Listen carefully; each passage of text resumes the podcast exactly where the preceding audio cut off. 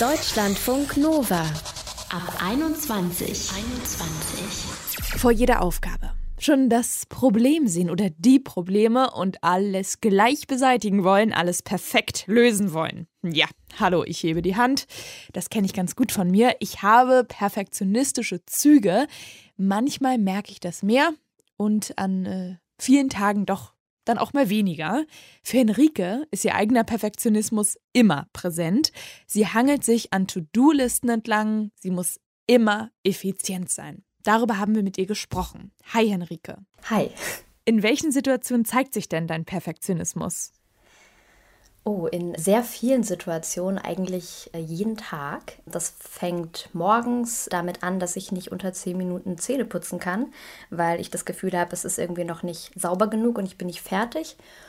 Und das geht dann weiter, ja, eventuell auf der Arbeit oder jenseits von der Arbeit, wenn ich irgendwie Mails am Computer schreibe und das irgendwie vielleicht ein Kontext ist, der mir besonders wichtig ist, dass ich dann äh, vielleicht an drei Sätzen 20 Minuten feile, weil ich so sicher gehen möchte, dass ich da nichts Falsches schreibe. Und falsch könnte halt sein der Tonfall, dass es irgendwie unhöflich klingt, oder es könnte ein kleiner Rechtschreibfehler drin sein, oder vielleicht ist die Satzstruktur nicht präzise genug, so Sachen. Und da kann ich dann sehr ineffizient werden, weil ich halt alles zehnmal checken muss. So. Das heißt, das schränkt dich dann schon ganz schön im Alltag ein. Also wenn ich höre, ne, zehn Minuten Zähne putzen, ich, ich finde das auch, ein Teil in mir findet das auch wirklich beachtlich. Also ich denke manchmal so, scheiße, eine Minute, aber wie sehr, sag ich mal, schränkt dich das ein? Ja, also ich sag mal mit dem Zähneputzen, das ist für mich am wenigsten schlimm. Damit habe ich mich so arrangiert. Da erzähle ich auch meiner Umgebung, wenn zum Beispiel mein Partner genervt ist, sage ich so, das muss er halt akzeptieren. Das ist bei mir so und da stecke ich jetzt nicht die Energie rein, das noch umzulernen. So. Bei anderen Stellen, wenn es dann irgendwie eben um die E-Mail geht, die mir dann halt wirklich viel zu viel Zeit raubt, weil ich das viel zu sehr auflade und viel zu wichtig nehme, da finde ich es dann schon einschränkend auf jeden Fall und in anderen Bereichen auch. Also es ist ja so ein grundsätzlicher Gedanke, der da irgendwie so dahinter steckt, dass ich irgendwie nicht gut genug bin und Sachen grundsätzlich nicht gut genug mache. Und diese Versuche, das irgendwie auszugleichen, die sind halt, können dann anstrengend werden. Zum Beispiel, wenn ich dann irgendwie nicht dazu komme, Feierabend zu machen oder zu entspannen, weil ich denke, ich muss jetzt noch eine kluge Doku schauen oder noch ein kluges Buch lesen oder so, um halt mehr zu wissen und mehr zu können. Und stattdessen wäre es aber vielleicht gut für mich, einfach zu chillen oder eine dumme Serie zu schauen oder so. Und da wird es dann schon belastend auch, ja. Und merkst du das dann auch so in deiner Beziehung, in deinen zwischenmenschlichen, freundschaftlichen Begegnungen, dass du da irgendwie perfektionistischer bist? Ja, also zum einen natürlich kann ich das auch auf Menschen, die mir nahestehen, so ein bisschen, sag ich mal, projizieren, dass ich dann vielleicht auch recht hohe Erwartungen an sie stelle. Das trifft aber am ehesten die Menschen in meinem direkten Umfeld, würde ich sagen. Aber sonst in Bezug auf mich ist es oft so, dass ich auch aus Interaktionen mit Freundinnen, irgendwie, wir sitzen irgendwie nett zusammen im Sommer im Hof und ist ein lauer Sommerabend und die Stimmung ist gut und wir reden über Sachen und es könnte total schön sein, aber ich bin die ganze Zeit angespannt, weil ich auf so einer Metaebene bin und das Gefühl habe, oh, die anderen die sind irgendwie so klug und so schlagfertig und sagen so tolle Sachen und ich denke die ganze Zeit, vergleiche mich und denke, ach, ich, ich bin nicht so klug, nicht klug genug, nicht witzig genug, nicht schlagfertig genug und so weiter. Das kann man dann unendlich fortsetzen und da beeinflusst dann auch so das ja, soziale Miteinander und ja, hindert mich dann so ein bisschen daran manchmal, also das ist nicht immer so, aber kann mir schon auch den Genuss in manchen Situationen nehmen. Du hast dir gerade schon gesagt, dahinter steckt so ein bisschen, du fühlst dich manchmal so nach, ich bin nicht genug. Du scheinst auch sehr reflektiert zu sein.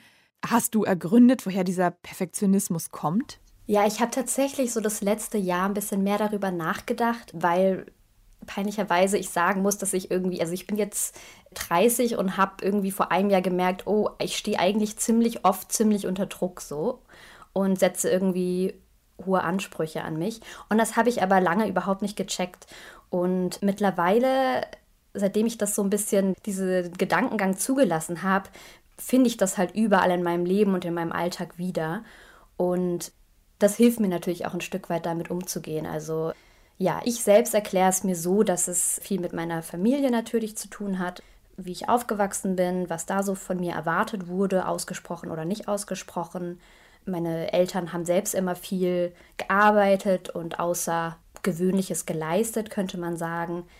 Ja, ich kann mir vorstellen, dass es daher kommt, aber meine Eltern sind natürlich auch nicht in irgendeinem Vakuum aufgewachsen und sind da auch einfach klassisch neoliberal, würde ich sagen. Und auch alles, auch die gesamte Gesellschaft drumherum möchte ja auch von mir, dass ich mich stetig verbessere und noch effizienter werde und ähm, noch besser werde und meine Arbeitskraft noch besser einsetze. Deswegen glaube ich, ist es jetzt nicht eine rein individuelle Geschichte.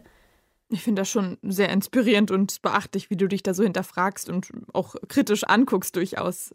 Du hast ja auch zwei Schwestern, ne? Wie sind denn die drauf? Ich habe zwei jüngere Schwestern und die eine ist zwei Jahre jünger und ist, würde ich sagen, nicht so ausgeprägt wie bei mir, bei der Erstgeborenen, ähm, aber auch in einigen Bereichen recht äh, perfektionistisch.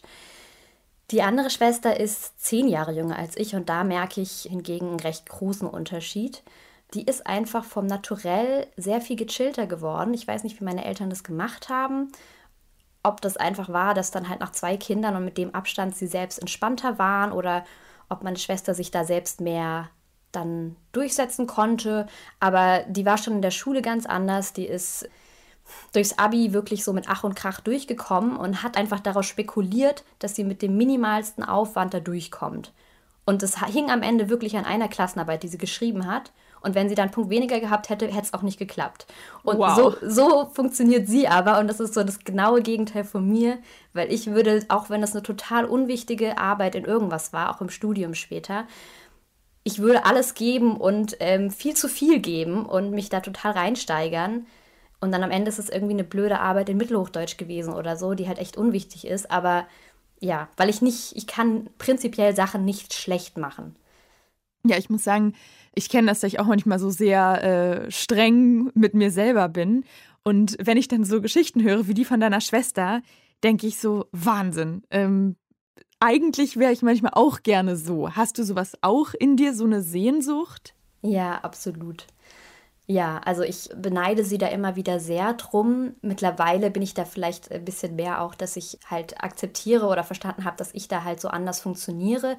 Aber ich kann immer noch sagen, dass ich sie da drum beneide und eigentlich, also sie sehr viel da lebt oder in meinen Augen hat, wonach ich mich sehne. So einfach viel mehr Grundentspanntheit, Leichtigkeit. Das merkt man auch daran, wie sie lebt. Sie hat, also, oder so erkläre ich mir das, sie hat sehr viel mehr Raum für Kreatives macht sehr viel Musik und ich habe so das Gefühl, bei mir kommt das zum Beispiel oft zu kurz, obwohl ich mich auch danach sehne, aber weil ich so viel mit Erledigen, Dinge erledigen und To-Dos abarbeiten beschäftigt bin, habe ich selten diesen Freiraum, wo ich dann mal sowas auch entwickeln könnte.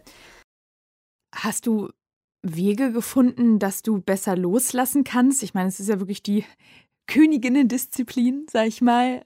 Bist du da einen Schritt vorangekommen? Weil du hast dich ja jetzt so, finde ich, so, so wirkt es so selber geknackt und du beobachtest dich und kannst du manchmal schon das, das umsetzen, ein bisschen mehr in den Flow zu kommen und auch mal gut sein zu lassen. Ja, ja, ich würde schon sagen, dass irgendwie das so mehr so zu reflektieren mir hilft manchmal dann so halt, weil ich dann mehr einen Blick auf mich habe und merke, oh, also manchmal merke, manchmal auch nicht, aber manchmal im Nachhinein erst, oh, jetzt äh, machst du gerade das und das wieder, jetzt bist du wieder in diesem Modus und oder hier geht es gerade um Ansprüche und dann kann ich das manchmal auch zumindest eindämmen. Jetzt vielleicht nicht ganz loswerden, aber zum Beispiel jetzt auch bei nahen Menschen in meinem Umfeld, die wissen das von mir und die greifen das dann manchmal auch auf und sagen so, nee, du musst jetzt nicht mehr diese Doku schauen.